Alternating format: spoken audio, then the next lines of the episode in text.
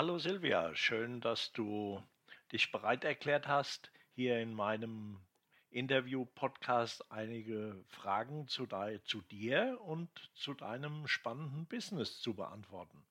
Ich möchte dich zunächst ein bisschen näher kennenlernen, daher habe ich da, bevor wir zum Job kommen, auch noch einige Fragen im Vorfeld. Silvia, dann legen wir doch gleich mal mit der ersten Frage los. Wenn du eine berühmte Persönlichkeit, jetzt egal ob sie noch lebt oder tot ist, treffen dürftest, wer wäre es und vor allen Dingen warum? Ja, da gibt es natürlich mehrere Personen aus verschiedenen Bereichen, aber wenn ich mich dann für eine Person entscheiden müsste, dann wäre das wahrscheinlich der Arnold Schwarzenegger. Warum? Weil der so vielseitig ist und weil er ja in Sport, Unterhaltung und Politik erfolgreich war und immer noch ist. Ja, das ist sicher eine ganz große Persönlichkeit und äh, ganz bestimmt auch ein spannender Mensch. Der hat ja wahrhaftig viel gemacht, obwohl bei seinem Namen immer nur dieser eine Satz Hasta la vista, Baby, bei mir hängen geblieben ist. Silvia, die zweite Frage. Für welche drei Dinge in deinem Leben bist du am dankbarsten?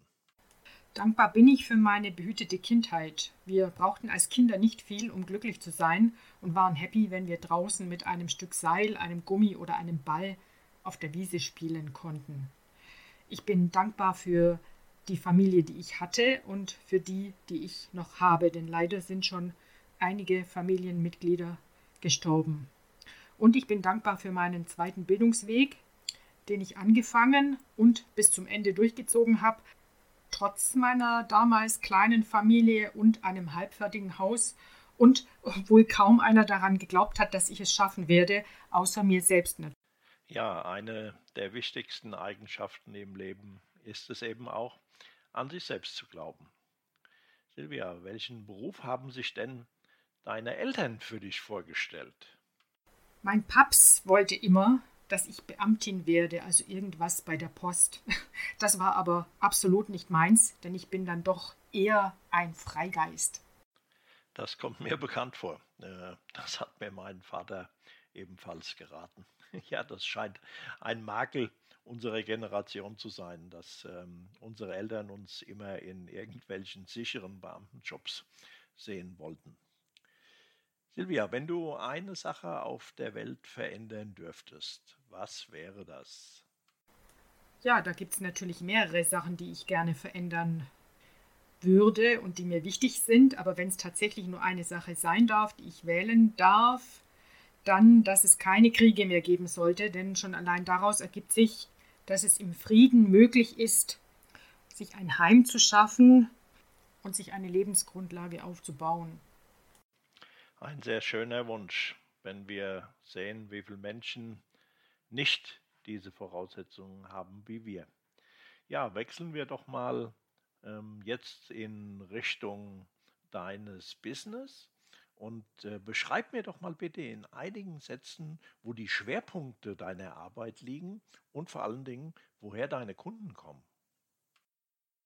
Die Schwerpunkte liegen in der Selbstorganisation bzw. im Selbstmanagement in der Persönlichkeitsentwicklung und ein weiterer Schwerpunkt liegt bei den Entspannungsmethoden zum Stressausgleich. Die Schlagworte sind also Stresskompetenz und Stressresilienz.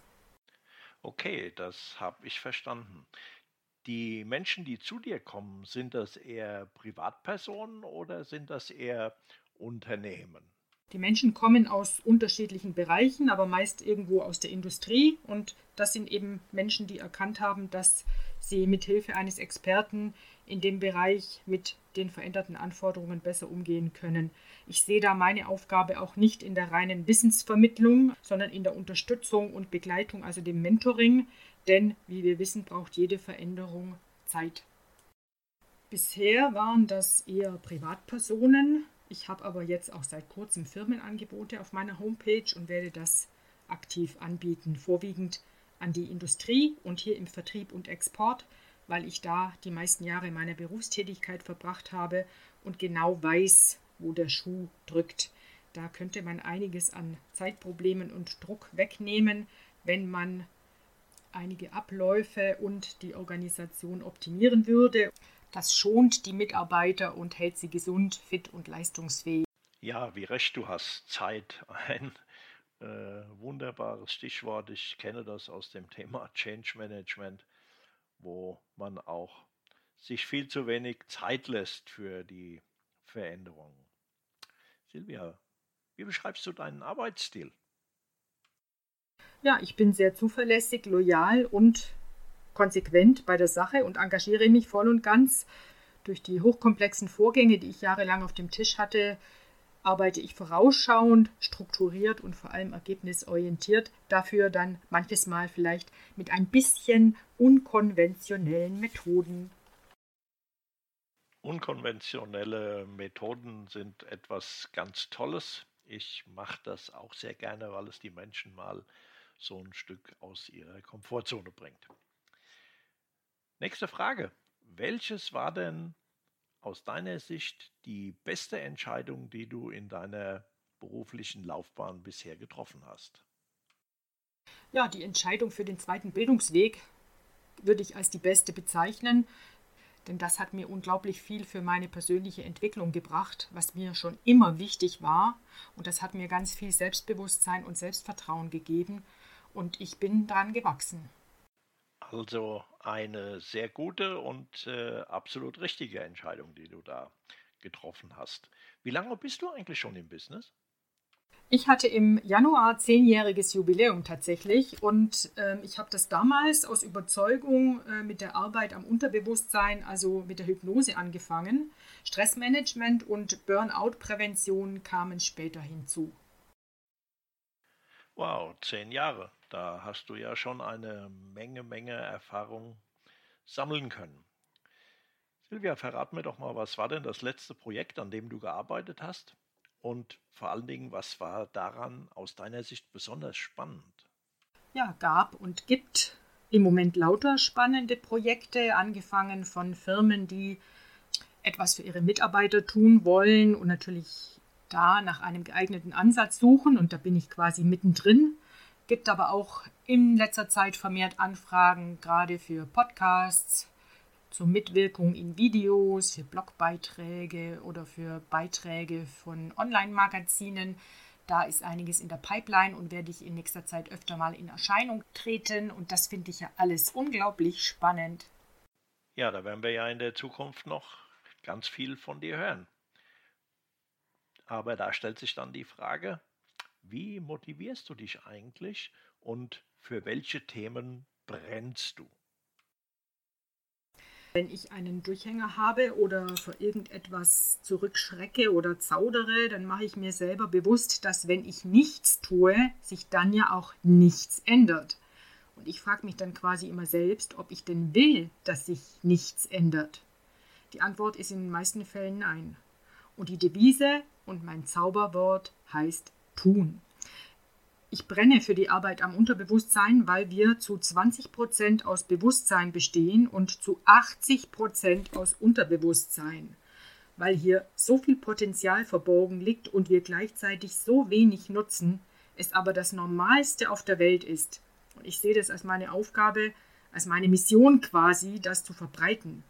Ich würde das gern jedem Menschen sagen, was für ein Potenzial er hier nicht nutzt. Und es geht zwar nicht, dass ich es jedem sage, aber durch das Internet ist es auf jeden Fall leichter, mehr Menschen zu erreichen und ihnen zu zeigen, wie sie von diesem Wissen, von diesen Techniken profitieren können.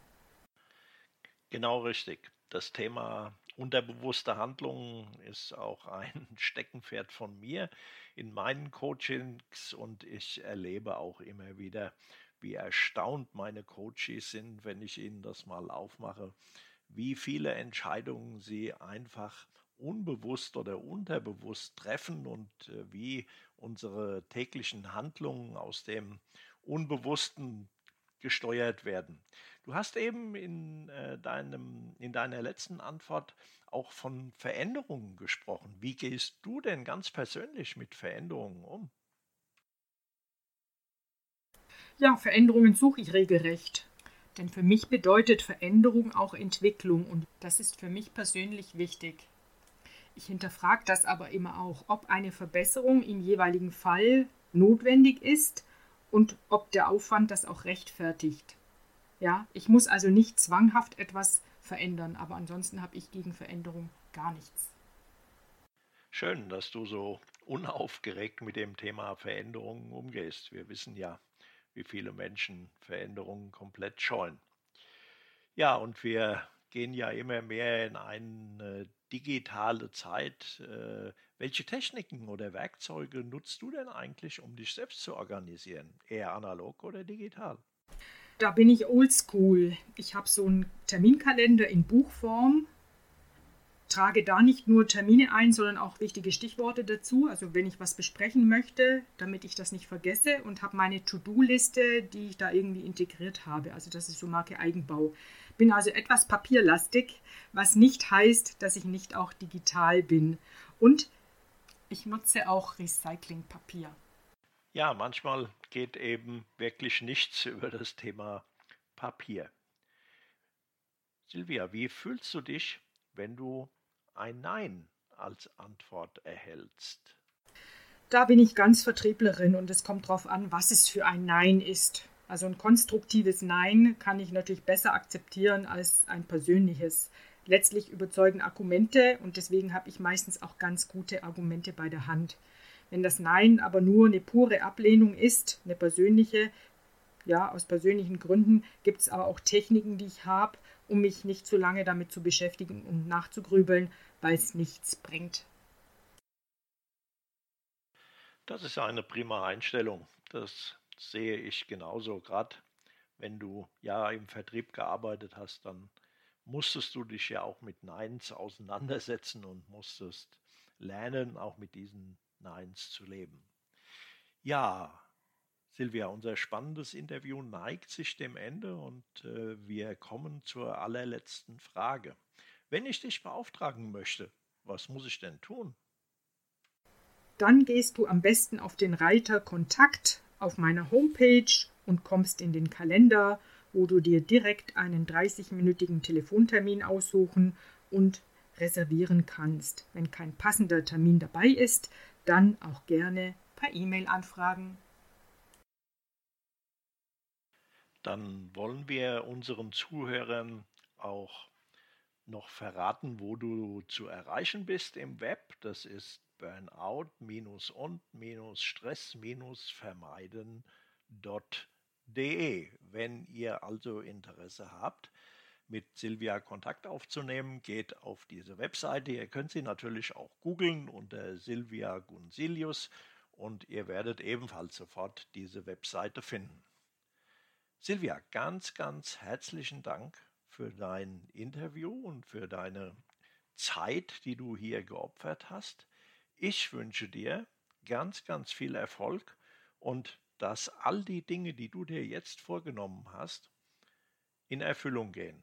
Ich hoffe, wir treffen uns demnächst einmal wieder und können vielleicht ein Folgeinterview machen. Herzlichen Dank.